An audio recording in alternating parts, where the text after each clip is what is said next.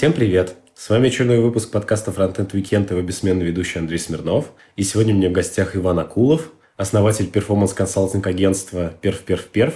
Ваня, привет! Привет! Во-первых, чтобы быстренько обозначить, где мы. Мы сейчас находимся на CSS Minsk.js, и только что прошел твой доклад. В целом просто обсуждали, что ты вначале сказал что-то типа там «fucking», и в конце сказал, что типа «fucking». Это ты перенервничал или это так задумано было? Нет, это просто чтобы, ну, люди сидят полдня в зале, они устали, им может быть скучно, и я хотел привлечь их внимание. Наверное, хорошо, что организаторы, что мы не прогоняли этот fucking с организаторами, и они его не слушали, они бы его, наверное, запретили. Да, кажется, что это нарушает, как называется, code of conduct и так далее. Блин, надеюсь, меня отсюда не выгонят.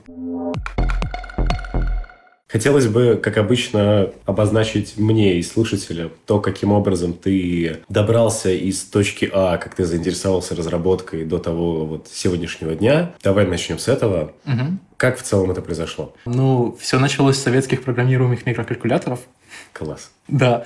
Папа в какой-то момент, не знаю, в классе в шестом-седьмом достал откуда-то советский программируемый микрокалькулятор МК-61, привез его и привез там несколько книг по работе с ним. И, ну, я игрался с ним. Это очень крутые штуки, потому что у них там порядка 100 байт памяти всего лишь для команд и для данных, и при этом э, люди, которые писали книги для них, э, про них, люди, которые писали там программы всякие для них, они умудрялись в эти микрокалькуляторы впихивать там какие-то игры, какое-то что-то еще. Вот, короче, я с этим игрался, потом я наткнулся где-то на книгу про Паскаль, начал писать программы на бумажке, потом начал писать программы на компьютере.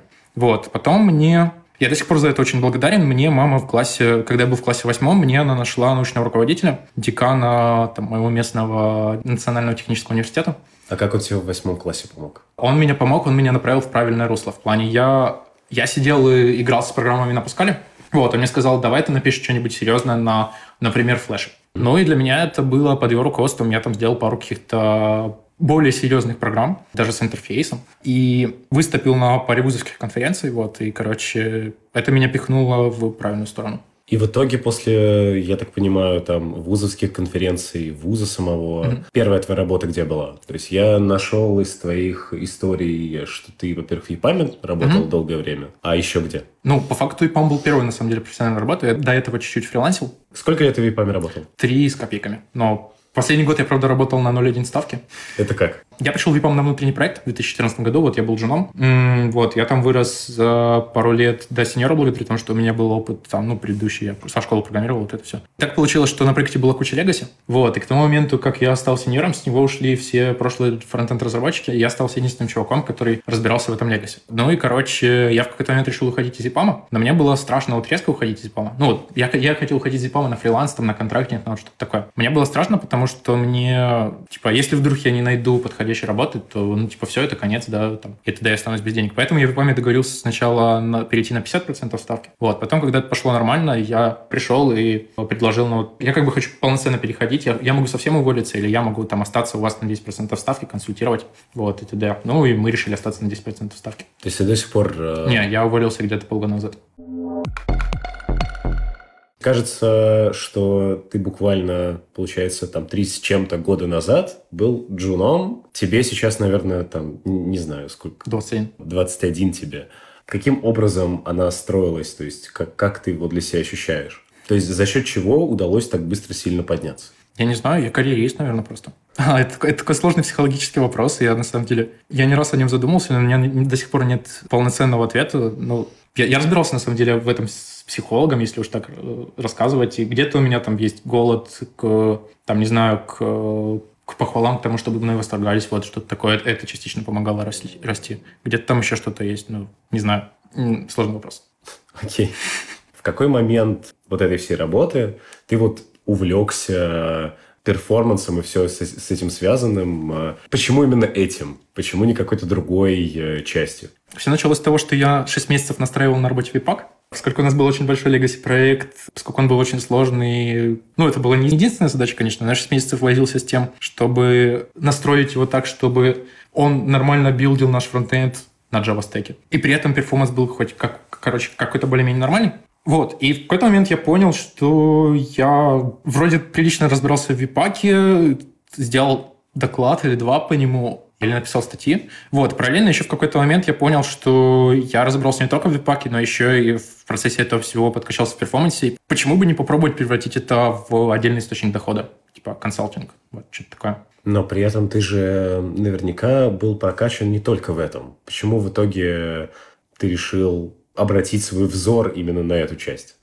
Просто это был тот фокус, который у меня был в тот момент. Типа какой-то конкретный специфичный скилл, который мне в тот момент нравился, ну, который мне сейчас до сих пор нравится, в котором у меня было, были неплохие навыки, э, вот, и я решил его развивать. И как происходило развитие? Ну, то есть э, в конце у тебя уже на данный момент там телеграм-каналы, воркшопы, mm-hmm. конференции. Вот поэтапно, как ты к этому приходил? Я к этому приходил в целом не только в рамках перформанса, то есть это такой параллельный процесс был. Это не было вызвано именно перформансом, но в целом я приехал из Украины в Минск, там, когда мне было 17 лет. И... А зачем? А, я беженец. А. а. Вопросы отпадают сами собой. Да. Хорошо. Да. Э, я приехал сюда в 17 лет, и я попал... Очень счастливо попал в ЕПАМ, вот сразу. И, короче, я, я начал ходить на какие-то ивенты, я начал там ходить на всякое, что минские ребята организовывали, там, Rolling Scopes, на то, что и ПАМ организовывал, и мне это все очень нравилось, и как бы я походил пару раз, там, меня заметили каким-то образом, не знаю каким, пригласили там сделать доклад, я сделал доклад про Redux, который оказался внезапно безумно успешным. Типа я потом выложил его слайды с текстовыми заметками к этим слайдам, и там это Дэн Абрамов ретвитнул. Как ты думаешь, почему он стал успешным? Что такого зацепил, что из кучи докладов по редаксу я не знаю, я его постарался сделать качественным. Видимо, он понравился. Потом в какой-то момент я, я, заинтересовался перформансом, и я начал развиваться уже в этом направлении. Я начал делать доклады про перформанс. Меня периодически разные ребята замечали, звали к ним выступить. Вот, я такой, почему бы и нет? Было два дня подготовки прямо перед выступлением. Когда забивал на всю работу и делал слайды и т.д. И готовился. Ну и, короче, так это постепенно доросло. Вот э, в прошлом году, по-моему, или в этом году я выступил на CSS Minsk.js, и вот сейчас они меня позвали на конфу. Угу. Вот у тебя сейчас есть свой performance э, консалтинг агентство. Угу. В какой момент ты его придумал, что ты его будешь э, основывать? Явно же в процессе вот этого всего. Да не, это родилось просто в процессе. Изначально, значит, изначально я себе придумал просто performance consulting. Я себе сделал лендинг, там рассказал, что я могу оптимизировать performance, вот как-то это заанонсировал, попросил там всех это поретвитить. Ко мне там пришло пару человек, с одним мы поработали, с другим не поработали. Вот, все такое. И потом я на это забил, потому что мне на это совершенно не хватало времени, потому что у меня был full time вот, работа и все остальное. В мае этого года я подумал, что, блин, мне как-то стыдно, что я там как-то пытаюсь себя рекламировать как performance-консультант, но при этом у меня сайт дико тормозит, потому что он сделан из говна и палок. Он размещается на каком-то PHP-хостинге, там написан непонятно на чем. Вот, и я решил, почему бы не сделать новый сайт конкретно для performance-консалтинга. И раз уж я делал новый сайт, почему бы это не сделать performance-агентством? Я нашел еще одного человека, с которым я до этого общался, который тоже шарит в перформансе. Вот договорился с ним, что, э, типа, если что, давай работать вместе. Это который Джейкоб Гросс? Да, да. А как ты с ним познакомился и как бы что он, э, какую роль он играет? Я с ним, да, я с ним познакомился совершенно случайно. Мы сделали там несколько проектов с Гуглом, и он приходил с pull-реквестами в один из проектов. Он не один раз пришел, вот, он вроде шарит. Ну и, собственно, когда я делал это перформанс-агентство, я ему написал. Вот, какую роль? А, я договорился с ним, что если у меня будут какие-то крупные клиенты, которым нужна помощь конкретно несколько человек, то есть с которыми я один не справлюсь, я буду звать его, и мы будем вместе с этим работать. И как часто уже такое было? Пока ни разу. То есть пока он особо не, не подключается. Да, пока он особо не подключается. Я думаю, на самом деле, я, я наконец-то месяца полтора назад наконец-то освободился с фултайма на портами, начал это активнее гораздо развивать. А, я думаю, что сейчас, э, когда поток клиентов станет постоянным, э, я это буду как-то распределять между там мной и им и все такое. Вот, но пока что, пока что да, он не подключался особо. Сколько же, в принципе, было клиентов у твоего performance-консалтинга? Мне очень стыдно, но совсем мало. Вот, это был Google. И... Я нашел, да, я нашел просто, я э, как бы порылся в твоем Фейсбуке, mm-hmm. я нашел, э, что это был один клиент, mm-hmm. и что-то помогал Гуглу. Короче, это был Google, э, это был Комитет, это ребята, которые делают Journal VC. Мне на самом деле до сих пор стыдно немного за ту работу, которую я для них сделал, потому что мне, ну, она не соответствует моим внутренним стандартам качества, просто у меня тогда было очень туго с деньгами, и они как раз пришли, типа, давай ты нам поможешь с перформансом. А как вот. они пришли? Они меня запомнили, когда я анонсировал э, вот этот весь свой performance consulting. Вот, оставили свой email. Вот, потом написали мне, потому что месяц не мог запустить это финально и не рассылал ничего на этот email. Вот, ну и, собственно, попросили помощь. Ну и там, короче, мы договорились, и проблема в том, что я очень плохо оценил бюджет, вот, работы оказалось гораздо больше, чем на этот бюджет. И у меня в какой-то момент истек бюджет по времени, по которому я мог на том проекте находиться. И я не нашел на тот момент в себе сил сказать, что, типа, слушайте, я, короче, мне... Я недооценил бюджет, там, давайте повысим или, или что-то такое. Короче, я довел проект до какого-то финального состояния. Я закончил, я сдал его, но проблема в том, что в итоге это финальное состояние оказалось достаточно важным, и ребята его... То, то решение, которое я сделал, они его переписали. Ага. Э, они переписали эту работу там с учетом тех мыслей, которые я все равно им кидал в чатике по поводу перформанса. Ну, короче, мне больше всего стыдно за то, что я как бы формальную работу сделал, да, я там выполнил работу, я там по договору поправил все баги там в течение соответствующих сроков, но при этом это решение оказалось все равно слишком важным, и у меня не хватило бюджета по времени для того, чтобы довести его до разумного финала, вот, и ребята его в итоге заменили на другое решение. Угу. Да. А вот э, ты сказал, что ты недооценил проект, угу. Очевидно, что э, ты измерял свою стоимость работы за час с учетом того, что ты на этом агентстве будешь зарабатывать. Соотносится ли в итоге с учетом откладывания финала и то, что за это тебе не платили, и вот эту часть, по сути, ты ничего не получал, если это все размазать, те деньги, которые тебе заплатили один раз, хотя бы с тем доходом по себестоимости, который ты себе продумывал заранее. Ты спрашиваешь, вышла ли для меня в итоге нормальная стоимость часа? Да. Нет. То есть это были деньги, ну, хуже, чем в ЕПАМе. Вот реально я не помню, честно. Я это считал вот на тот момент, но я это реально не помню. Я помню, что это было ниже того моего внутреннего бюджета, который я в это все закладывал. И это было сильно дольше по времени э, тоже относительно того, что я на это закладывал. Также у тебя указано, что ты получал э, уже письма от рекрутеров э, Гугла и Фейсбука. Ой, я про это тоже писал? Да. А, да, я получал. Это э, с рекрутером Гугла вышла прикольная ситуация. Мне написал какой-то рекрутер из Гугла, из американского Гугла. Это еще до того, как мы проработали с ATS Money. Там в какой-то момент, в январе, по-моему, было, я, я, я пошел проверить почту, обнаружил там письмо с адреса собакагoogle.com, я офигел. Но э, что меня смутило в этом письме, это в том, что рекрутер писал, типа, «А, что-то вроде «Привет, классно пообщались в прошлый раз, давай пообщаемся еще раз». Я такой думаю, м-м, блин, это Google или не Google, или это он мне или не мне. И, типа, будет, будет очень обидно, если они хотели захарить меня, но на самом деле случайно ошиблись адресом и все такое. Ты ответил? Я ответил, да. В итоге оказалось, что, во-первых, рекрутер ошибся, перепутал письма мне и другому какому-то Ивану. Вот. Во-вторых, он думал, что я в США, он собирался позвонить на телефон, я ему сбросил номер телефона, такой, блин, а это как-то... Это международный, да?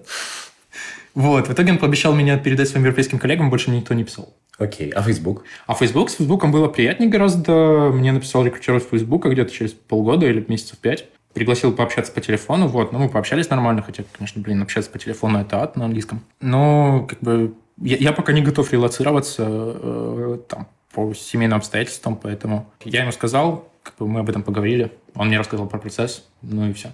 Но при этом у тебя, когда семейные обстоятельства отпадут, есть планы да. такие? Да. Окей, хорошо. Есть да. планы в плане... Я, я боюсь просто про это как-то слишком публично рассказывать, не знаю. Если планы, скорее всего, да, там посмотрим, как будет. Окей. У тебя также в этом посте в Фейсбуке, который ты не помнишь, написано, что ты не прошел финальный этап интервью в «Злые марсиане». А, это ты итоги этого года читаешь, я понял точно. Вот, вот где это писал. Какой момент это был? Это был момент как раз, когда я ушел в ЕПАМе на полставки и начал искать места, где, где бы мне поработать вместо ЕПАМа. Я, в частности, подался к «Злым марсианам», но такое вот получилось. А думал ли ты о том, что вот если бы злые марсиане тебя взяли, ну, ты бы не сделал агентство там и так далее. Ну, как тебе такое развитие событий было? Да, не, я понимаю, что если бы злые марсиане меня взяли, это было бы сильно по-другому сейчас. Вряд ли у меня было агентство, потому что я бы у них все равно там работал на full тайме или на чем-то таком. Вот, я в итоге пошел больше по пути фриланса, я там поработал с несколькими компаниями, вот, в итоге зафиксировался с бразильской, и как бы, в принципе, я доволен тем, что у меня сейчас есть. Да, перформанс-агентства, скорее всего, у меня не было, если бы я в марсианах был. Давай поговорим немножко про твои социальные активности. Во-первых, mm. расскажи про то, зачем и как ты создавал э, телеграм-каналы. То есть я нашел два. Вопрос номер раз. У тебя все каналы. Иван Акулов учится бизнесу. Иван Акулов про фронтенд. В Фейсбуке такое же там сообщество и так далее. Почему так сделано? Я хочу развивать свой личный бренд. Хорошо. Как эти каналы появились? У меня был Твиттер, у меня давно был Твиттер. Вот, он там постепенно набирал подписчиков. Вот, я какое-то время приценился к тому, что, типа, не попробовать ли мне вести там что-то на других платформах, типа, не выстрелит, то выстрелит клево. Вот, я попробовал завести канал в Телеграме, вот, анонсировал его в Твиттере, а, там туда пришло, не знаю, человек 80 там из русскоязычного сообщества. Не знаю, так побыло где-то, не знаю, полнедельки, недельку, я туда чуть постов написал. В какой-то момент я написал твит с содержанием примерно меншин В. Казуля. Казуля, сколько у тебя стоит прорекламировать? Ага. Вот, он ничего не ответил, но через э, часа два запостил у себя в канале, в котором, помню, 3000, 2000 подписчиков, пост, в котором призвал э, подписываться на мой канал. И вот, и Влад, если ты сейчас это слушаешь, спасибо тебе большое, на самом деле. Короче, да, это еще там Родионов репостнул в свой канал, и, короче, я таким образом резко вырос на несколько сотен подписчиков. Вот, ну и, короче, это выстрелило, а там другие... Facebook не выстрелил, пока, наверное, не выстрелит. А чем твой канал про фронтенд отличается от кучи других каналов про фронтенд? Он мой. Ну, как бы все. Я пишу туда про то, что считаю нужным. Э, люди меня читают, видимо, потому что им нравится. Все. Окей, а как э, отдельно отпочковался еще канал про то, как ты учишься бизнесу? У меня есть свой закрытый там канал, который я просто пишу чисто что-то вроде дневничка. Вот, и я заметил, что в какой-то момент туда стал писать слишком много всяких каких-то э, штук, связанных с, с юридическими вопросами, с инвестированием, с э, управлением продуктами, там, с управлением людьми, совсем таким. Вот, я подумал, типа, Почему бы это не писать просто куда-то в открытое место, вдруг это еще кому-то кроме меня будет полезно. Ну, я стал так вести. Вот этот второй канал. С каналом про фронтенд у меня как бы есть там какая-то основная цель, я его рассматриваю как что-то вроде, не знаю, представление моего бренда или там что-то такое. Э, с каналом про бизнес у меня вообще нет никакой цели, это просто место, куда я пишу и делюсь какими-то новыми материалами, которые узнаю, просто для того, чтобы оно не умирало чисто там у меня в дневничке. Угу. А, в принципе, как ты на данный момент э, видишь э, ну, тенденция развития их какая? И какие, в принципе, планы у тебя? Может, ты еще какой-то канал задумал и уже создал? Может, что-то не нашел? По поводу Телеграма у меня нет никаких планов, потому что мне в плане работы мне интереснее международный рынок. Вот, в Телеграме я пишу на русском, но и на русском на международный рынок не выйдешь. Вот, поэтому мне интересно писать для людей, мне интересно, что людям это нравится и т.д. Вот, но я это не рассматриваю как какое-то, не знаю, основное направление своего развития. Вот, просто я, я веду это для людей, людям это нравится и все такое. А я сейчас больше фокусируюсь...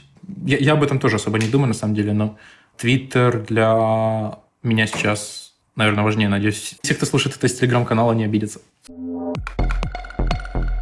Также ты проводил воркшоп по Вебпаку. И давай в целом затронем э, вот выступления твои. Я когда читал про этот воркшоп по Вебпаку, там какие-то безумные цифры людей, которые пришли на этот воркшоп. Каково для человека, который на тот момент, э, ему было 20 лет, выступать перед тысячной аудиторией и что-то ей вещать про э, web performance?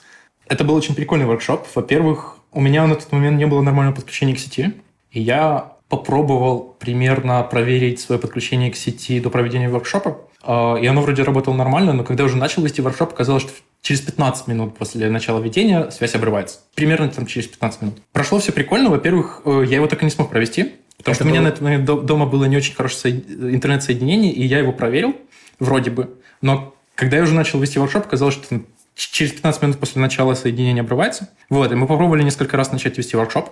Вот, соединение благополучно обрывалось. Я сказал ребятам, что типа сорян, очень сорян, давайте я вместо этого запишу видосики конкретные, э, которые в которые будет то же самое, что и в воркшопе, и вот и сделаю чатик, и вы сможете там задавать чатик, в чатике вопросы, как, как на воркшопе. Да. Вот. И это раз. А два, прикольный момент был еще в том, что это было перед моим днем рождения, вот прямо перед ним. И я там хотел вечером куда-то пойти погулять. Вот, в итоге мне пришлось где-то до полуночи сидеть, записывать эти видосики. И это было, это было довольно стрессово на самом деле, потому что я очень устал и очень нервничал. И, короче, ну было обидно, что воркшоп не получился, и, при, и пришлось записывать видосики. Вот, но в итоге видосики записал, вроде получились нормальными. Я надеюсь, на них, на них не чувствуется, как я, как я злюсь на это все. Вот. А в, эти, в этот чатик сколько людей набилось? То есть... а, человек 100. Ага. А видосики, только это были какие-то закрытые видосики? Не, они висят у меня до сих пор на там imakulov.com slash webpack вроде бы так. Угу. Вот. Ну и на YouTube-канале их можно посмотреть. У тебя есть планы наладить интернет-соединение и провести уже еще на... раз? Уже наладил. А, конкретно этот воркшоп, хм, я не думал, может быть, стоит. Но соединение уже наладил, и я проводил другую лекцию по конкретно по перформансу, и она прошла в этот раз уже нормально. А это что была за лекция?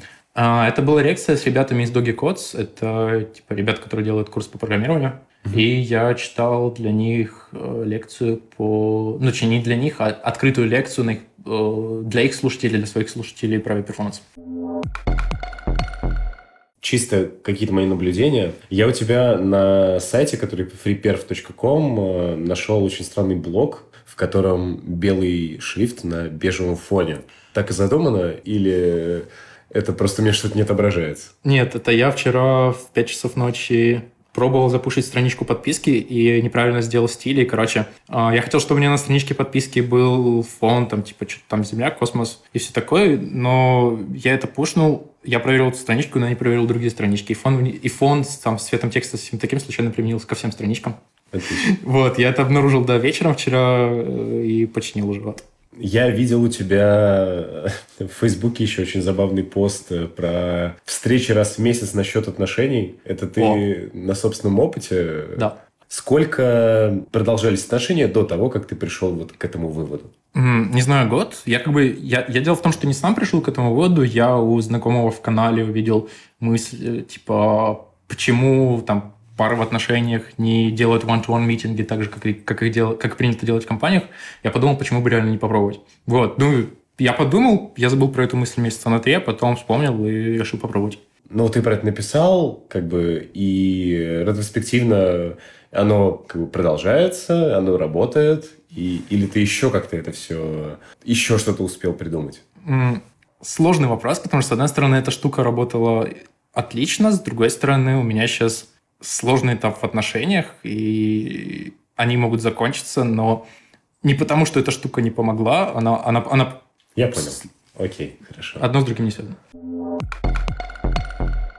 У меня есть несколько стандартных вопросов. Во-первых, э, думал ли ты э, когда-нибудь о том, кем бы ты хотел стать, если бы не стал разработчиком? Ну вот если бы не я, было я... IT-мира. Да-да-да. Это, это очень сложный вопрос, потому что я еще со школы знал, что я хочу быть программистом, и я совершенно не представляю, кем я мог бы быть, если бы IT-мира не было. Ну, видимо, я бы пошел там по какой-то э, научной стезе, потому что мне нравится в целом преподавать, вот, и у меня это вроде получается. Но это было бы совсем не, не так круто, как разработка. Угу. Окей. React, Angular, Vue или Ember? То, что вы знаете, то используйте. Но а вот тебе что больше нравится? Я использую React, потому что я знаю React. Я, я, я предельно прагматичен в этом плане. То, что вы знаете, то используйте, потому что ваша задача сделать рабочий продукт как можно быстрее и при этом с достаточным качеством. И просто, если вы знаете что-то конкретное, просто берите это и используйте. Ну, еще, конечно, желательно, чтобы других людей можно было нанять на эту технологию, поэтому не нужно писать, не нужно писать своего фреймворка. Если человек, например, ничего не знает... React? Э, ну, да, что, что ему учить? React, наверное. Почему? у него больше всего загрузка на NPM. Я не представляю, э, если человек вообще ничего не знает, ему вообще по-хорошему лучше посмотреть вакансии, посмотреть, на какой фреймворк сейчас больше всего вакансий. Вот, но я, к сожалению, не смотрел и не знаю. Ну, вот лично, если по твоим предпочтениям, э, именно смотря вот с твоей стороны, их расположить там в порядке от одного до четырех, то ты бы как их расположил? Но если сверху вниз, то, наверное, React, Vue, Ember и Angular. Почему именно так? Ну, то есть, э. окей, React на первом месте понятно. Почему так дальше? Я при этом хочу сказать, что с другими фреймворками я при этом не работал. Не, я с Ember немного работал. Вот, но Vue мне нравится, потому что он новый. Ember на третьем месте, а не на втором, потому что он... Ember очень прикольный на самом деле, но он как-то так и не смог набрать популярности. И он долго живущий, но не очень популярный. И не знаю. Это делает его чуть менее прикольным. Вот, Angular мне чисто на каком-то эмоциональном уровне не очень нравится. Я не знаю почему. Окей. Okay. Какая, на твой взгляд, э, справедливая зарплата для фронтенд-разработчика в Минске? Для фронтенд-разработчика какого уровня? Можно всех назвать. Хорошо, ну, я не знаю, блин. Ну, для сеньора, наверное, там, 2, 2,5, 3, 4 тысячи, там это сильно зависит от опыта, на самом деле. Вот. 4000 чего? Долларов. Ага. Да. Э, не, мы, мы в Минске только в долларах считаем. Хорошо. Э, для джуниоров, не знаю, 500, 600, э, может быть, 400, наверное, нормальная стартовая. Вот, но я очень плохо разбираюсь, потому что я, я очень мало работал в Минске, то есть я в Минске работал только в ВИПАМе, и весь мой остальной опыт он, э, с международным, в смысле, короче, с компаниями из других стран. А вот про компании из других стран. э, Ты упомянул проект с Бразилией. Мгм. Что ты для него делаешь? А, в Бразилии есть компания, которая делает контент-маркетинг для бизнеса, то есть э, к этой компании приходят другие бизнесы, бизнесы просто написать для них контент, компания это решает. Вот, и мы сейчас для этой компании разрабатываем а, CMS, который будет интегрирован с другими сервисами этой компании, и которая является, ну, фактически новым направлением бизнеса для этой компании. Как говорится, кто мы? А мы – это я и сейчас еще э, другой разработчик, Женя, привет, если ты это слушаешь, а, из Москвы. Вот, плюс еще пара человек из э, бразильской команды. Вот. То есть это типа фриланса? Чё- Или, или, ну, то есть здесь же ты не консультируешь, ты же пишешь что-то. Да, я пишу. Ага. То есть Да. типа фриланса. Что-то вроде фриланса или распределенного, распределенной удаленки, лонтерма или контрактинга. Я, я, Как- я не знаю. Как они тебя нашли? Как они меня нашли, я через знакомого нашел. Хорошо. Моя любимая рубрика шуточно называется «Готовим вместе с фронтенд-разработчиком». Умеешь ли ты готовить? Нет. Ну, я, я могу яичницу пожарить, овсянку сварить. Тогда вопрос. Какое самое сложное или какое твое самое любимое блюдо ты когда-либо готовил? И расскажи какую-нибудь забавную историю, связанную с этим. У меня один раз картошка в кастрюле выгорела. Это, Да. наверное, единственное забавное. Э, не знаю, года три назад. А что значит выгорело? Выгорело, это значит, что я поставил ее вариться и забыл. И там вода выкипела, и картошка пригорела. И... Короче, э- это было ароматно на самом деле. Вот, но я не, не рискнул это пробовать кушать. А, то есть э, выкипела вся вода из Выкипела кастрюли? вся вода из кастрюли, да. На сколько ты часов ушел гулять? Я не знаю, что произошло? Я не помню. По-моему, я просто то ли из дома шел, да, и забыл выключить, то ли... Боже, то, то ли я пошел какой-то фильм смотреть, то ли еще что-то. Ну, короче, да, там часа, часа два-три точно. Да, слава богу, ничего плохого не произошло. Вот, самое сложное, что я готовил, господи боже. Я пару раз суп варил, но это было давно и неправда. Какой суп? Рыбный, наверное. Ты не помнишь? Это было очень давно, правда. Я... Это, наверное, не очень здорово, но я кушаю йогурт и э, мюсли и там что-нибудь в кафешках или фастфудах, короче. Такое... Я не, я не очень слежу за питанием, но я, я себе не готовлю, да. Напоследок, э, гость моего подкаста дает какой-нибудь совет моей аудитории. Это может быть что-то более абстрактное или что-то более техническое. Что ты можешь посоветовать? Я могу посоветовать что-то абстрактное, но это сложно применить, когда это сформулировано очень абстрактно. Короче, попробуйте Next.js. Это фронтенд фреймворк, который, правда, очень-очень клевый, и мне он очень нравится. Ну, он не мой, конечно, да, но он мне очень нравится, и и он очень клевый для перформанса. Вот, попробуйте что-нибудь на нем сделать. А каким образом ты из всего того, что, в принципе, существует во фронтенд мире, именно вот, э, вот у тебя сейчас мысль пришла именно к Next.js, а не к чему-то другому. Почему именно он? Ну, я про него сейчас рассказывал. Э, Хорошо, тогда, э, во-первых, спасибо большое, Вань, что уделил время. Спасибо, что позвал. Да, от себя, как обычно, хочется добавить, э, чтобы вы обязательно поставили лайк этому выпуску и поделились им со своими друзьями, и тогда все скоро будут вместе со своими партнерами по бизнесу не только встречаться раз в месяц, и все будут жить замечательно. Также обязательно подписывайтесь на данный подкаст в SoundCloud и в iTunes, вступайте во все наши группы в социальных сетях, э, телеграм-каналы, на YouTube-канал подписывайтесь. Э, Спасибо всем тем, кто меня поддерживает.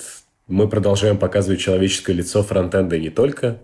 Услышимся на следующей неделе. Пока-пока. Пока.